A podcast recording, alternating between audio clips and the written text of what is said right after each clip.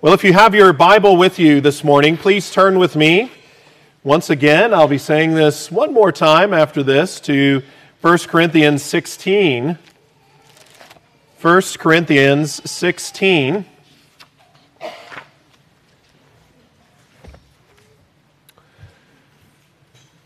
We are now to verse 13 in this chapter, and our focus text will be verses 13 through 18 verses 13 through 18.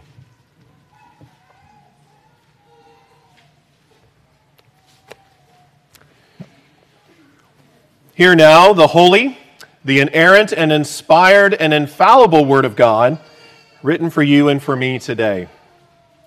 Watch, stand fast in the faith, be brave, be strong. Let all that you do be done with love. I urge you, brethren, you know the household of Stephanas, that it is the firstfruits of Achaia, and that they have devoted themselves to the ministry of the saints, that you also submit to such, and to everyone who works and labors with us. I am glad about the coming of Stephanas, Fortunatus, and Achaicus, for what was lacking on your part they supplied. For they refreshed my spirit and yours. Therefore, acknowledge such men.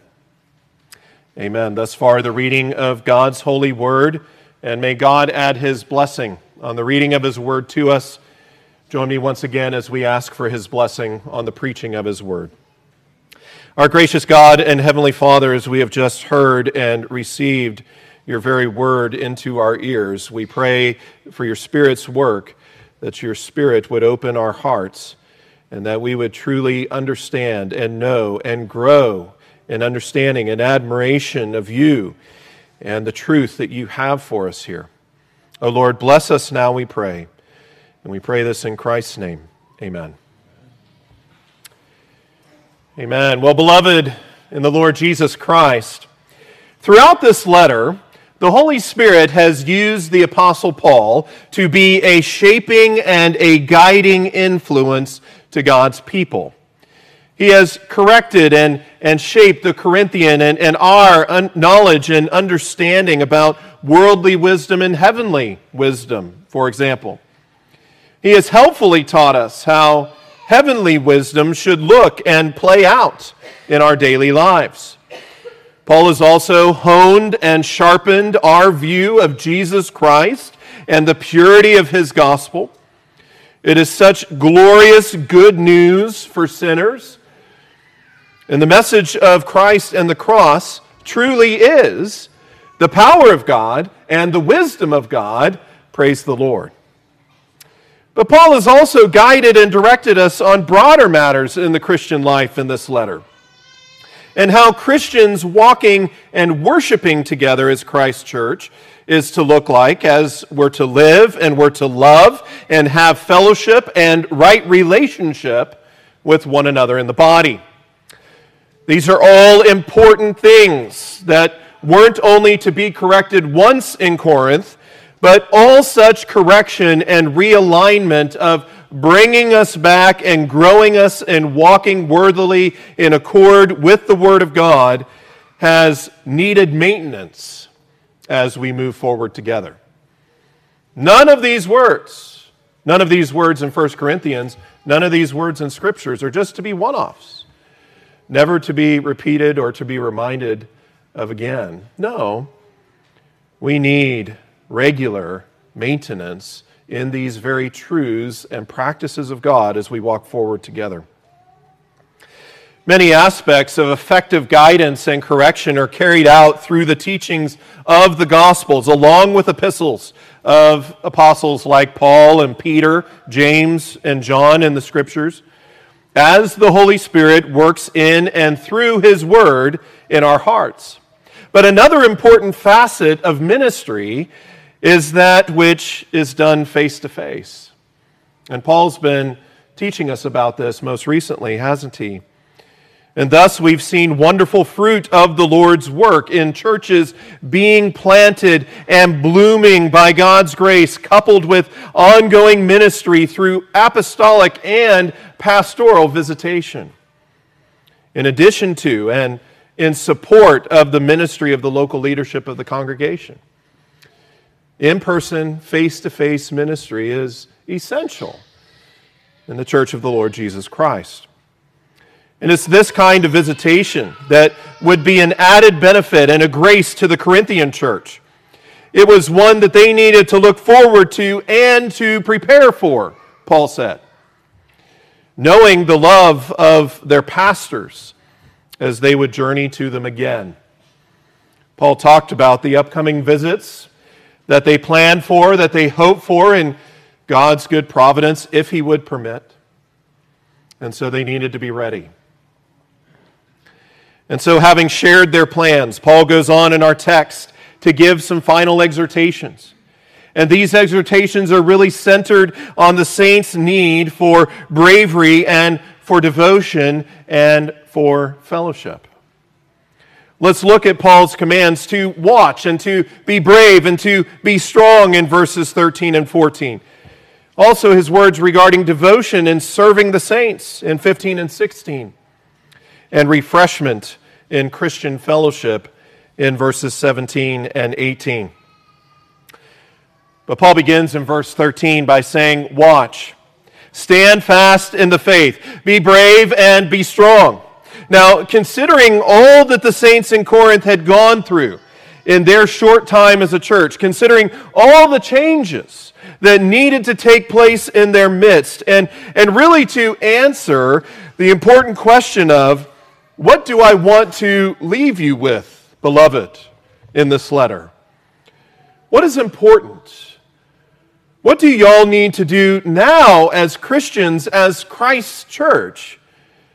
We see that Paul begins his exhortations with five poignant action items, five commands. And we find the fifth in verse 14, of which we'll consider in a moment.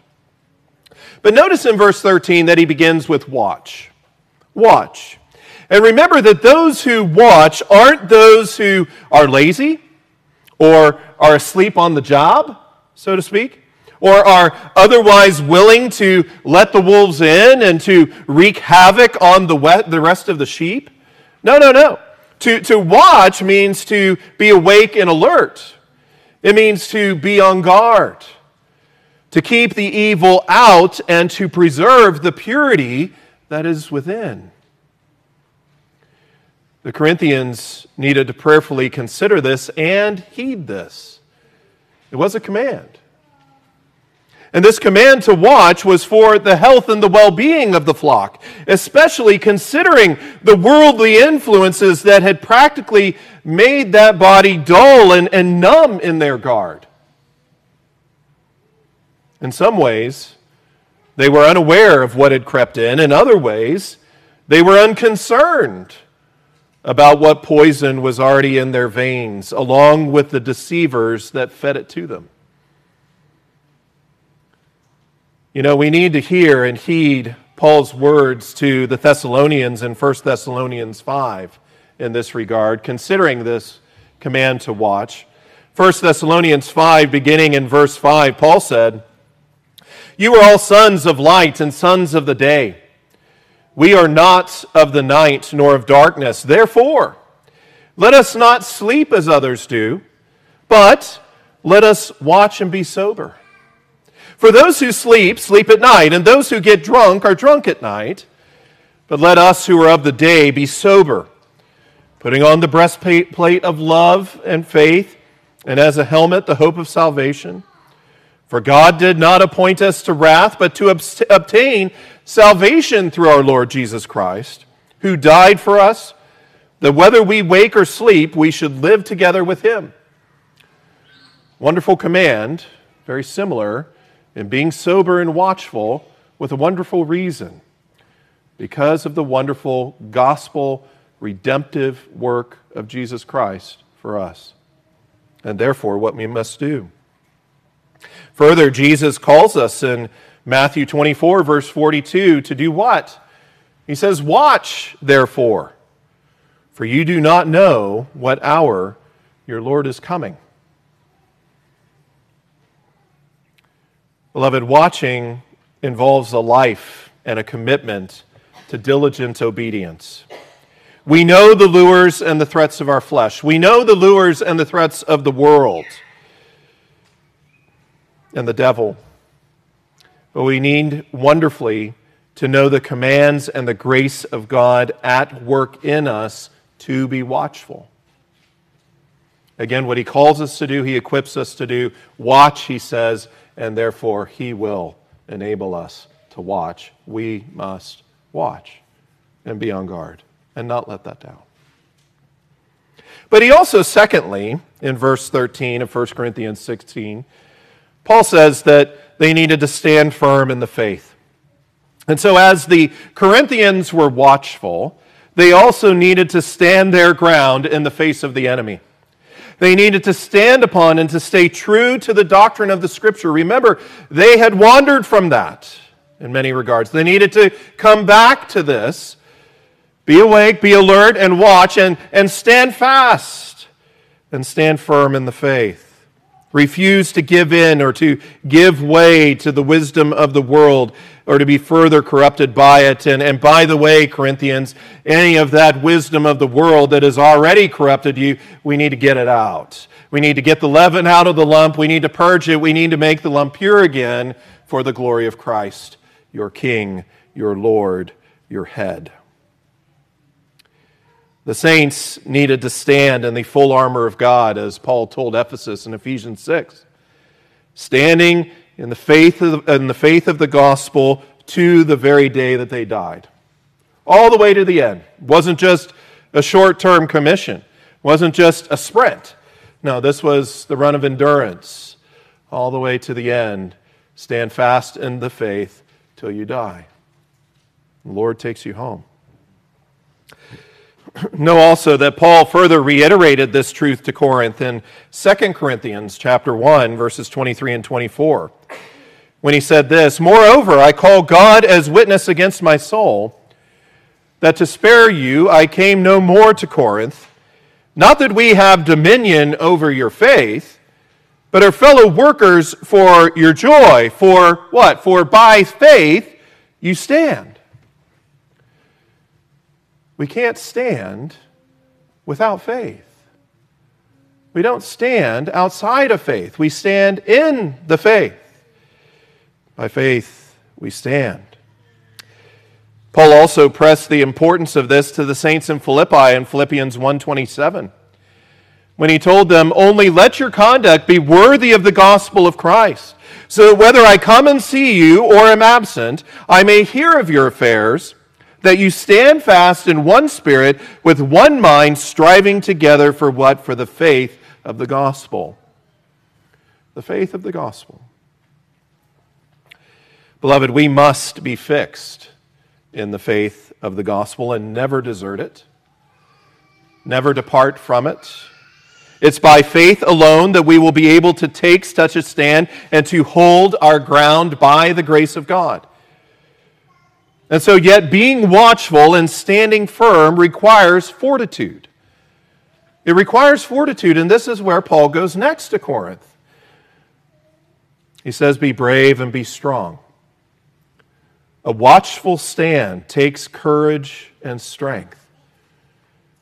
When the enemy is assailing us, beloved, when the enemy is coming from all, eh, from all sides, from the top, from the bottom, from all around, can be a place if we're not standing firm upon Christ, upon His Word, upon His promises, upon our most holy faith. It can be a time where it is a very fearful thing, where we get scared easily. We back down. We, we let the wolves in, even into our own hearts, let alone our families or the body. But yet the Lord says, Be brave be strong. Be strong in the Lord. It takes courage and strength. And notice two things in these two commands. In the Greek, both of these two commands are in what is called the middle voice. And again, I'm not getting Greek nerdy on you. Just follow me for a second. This is wonderful. It's beautiful. It's in the middle voice, which means that as the Corinthians were being courageous and strong, they were also taking benefit from doing so. The Lord was blessing them and would bless them as they followed these commands. They would, and we will, beloved, be blessed by the Lord in such courage. Again, He calls us to do this, He commands us to do this, He equips us to do this, and He blesses us in obedience as we do it. Praise the Lord. But also know that the words be brave. Those two words is one word in the Greek that literally also means act like men. Act like men. And what does Paul mean by this? refusing to act like children, or, or any who would be non courageous or effeminate or otherwise, Christians need to have a firm resolve as Christian soldiers, standing in brave opposition to those who would seek to divide us from without or from within. We need to stand in brave opposition against those who would lure us away from Christ.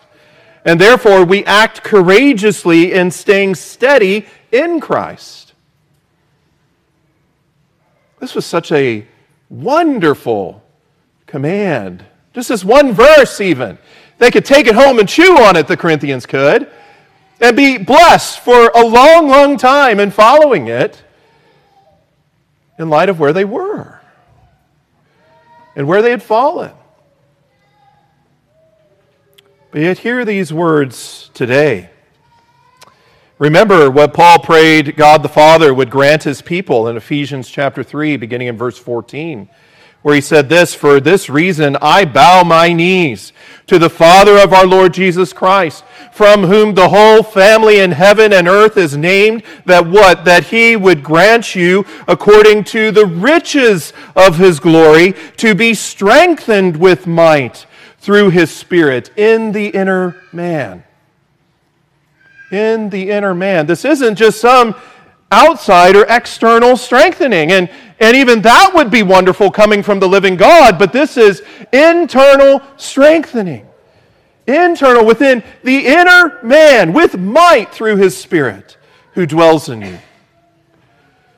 Such a wonderful work of the Lord. He goes on to say that Christ may dwell in your hearts through faith. That you, being rooted and grounded in love, and the Corinthians needed to hear this too, didn't they?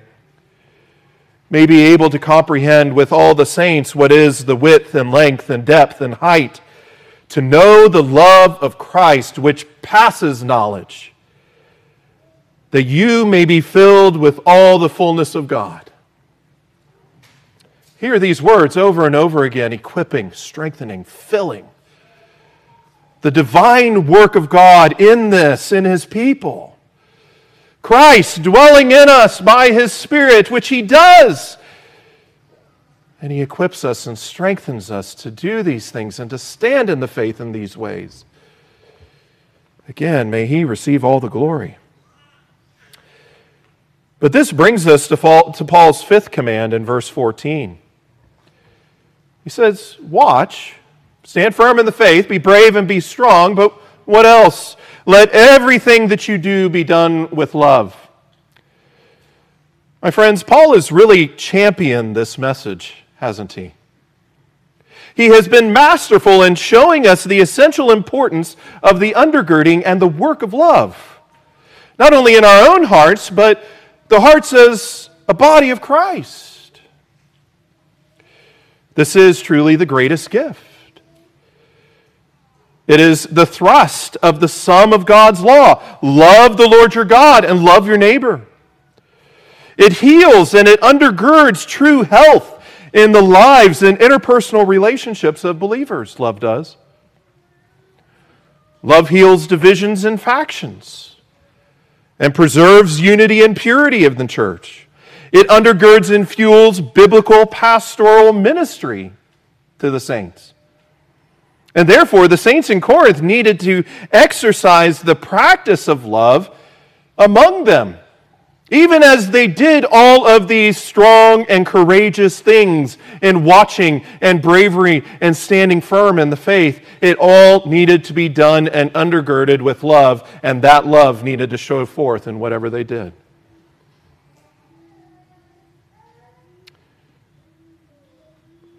Beloved, love must not only reign in our hearts,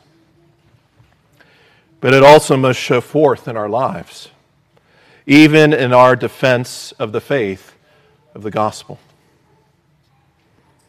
And so Paul goes on in, in verse 15 and 16 to now talk about devotion and devotion in serving the saints. And he uses Stephanas as an example. Look at verse 15. I urge you, brethren, you know the household of Stephanas, that it is the firstfruits of Achaia, and that they have devoted themselves to the ministry of the saints that you also submit to such and to everyone who works and labors with us. So, as the saints in Corinth were well familiar with Timothy and Apollos, we saw that in the pastoral plans for visitation in the preceding context.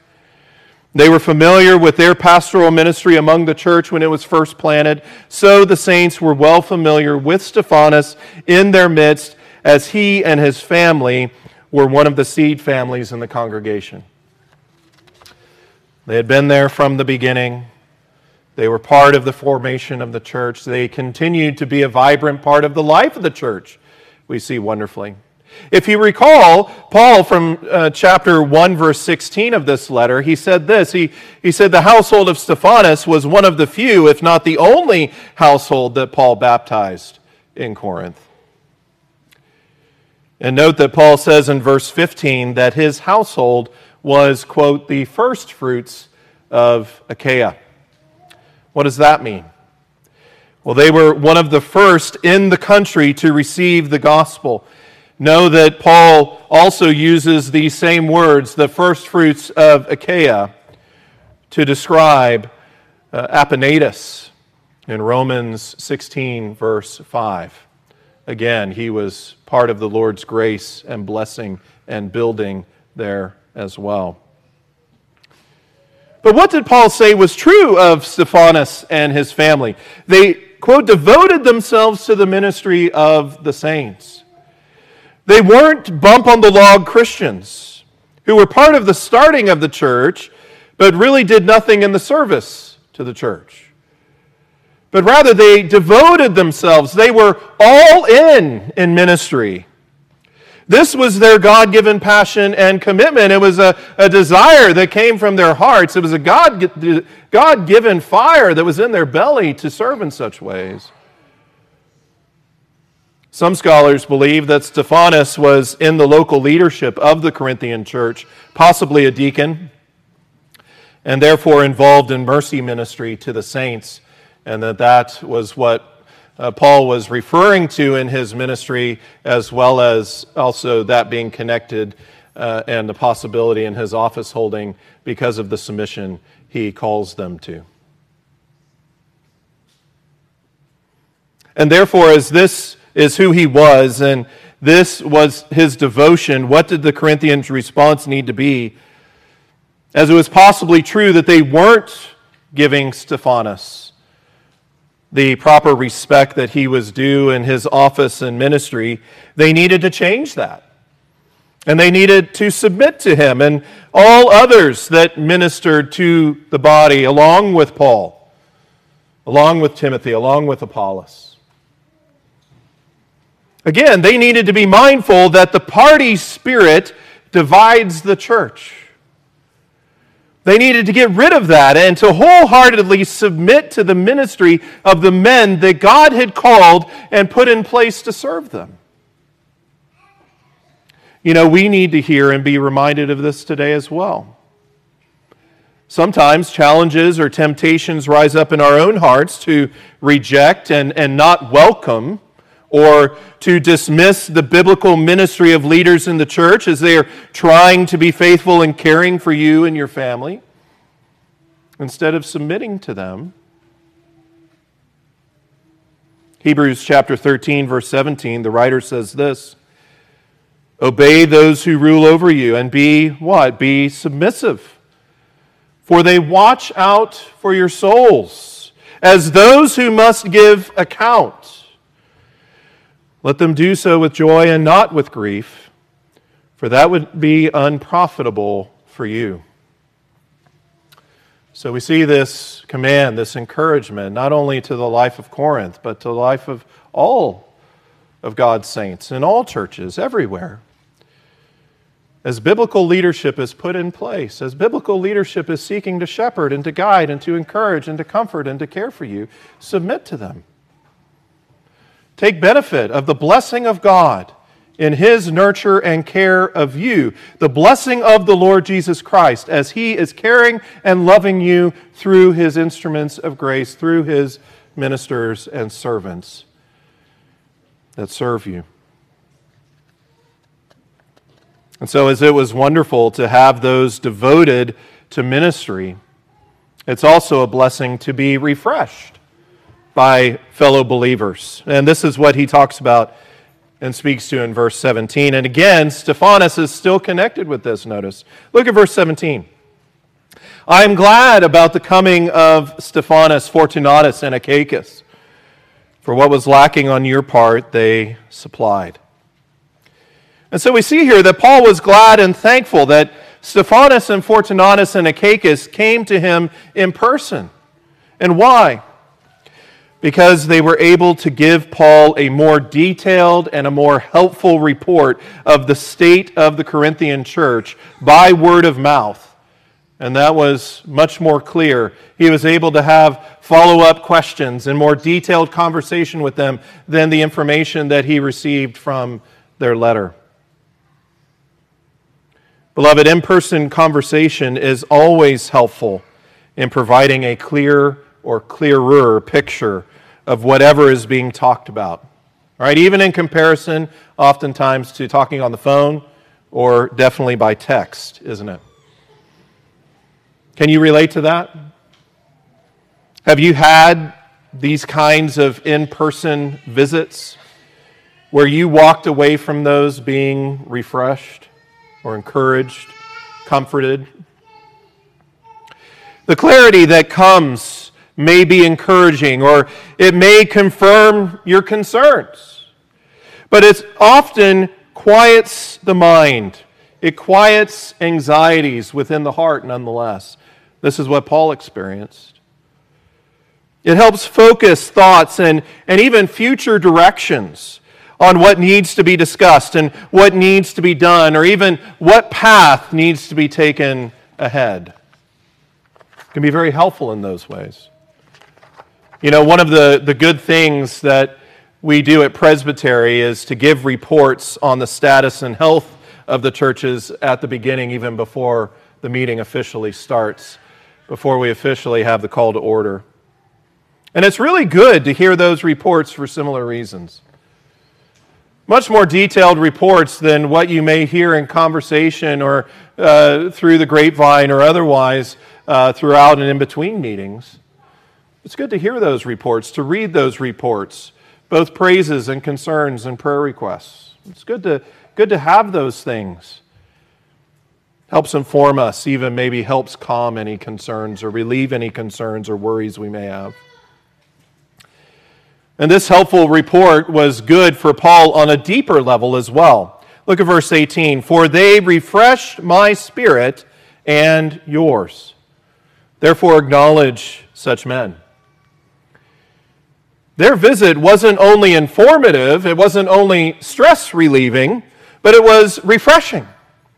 It was encouraging, and it gave Paul comfort and, and rest in his spirit. It can be a hard thing when you plant a church and then you go and do other ministry away from the church and you hear about problems in the church to not have concern and worry over the church.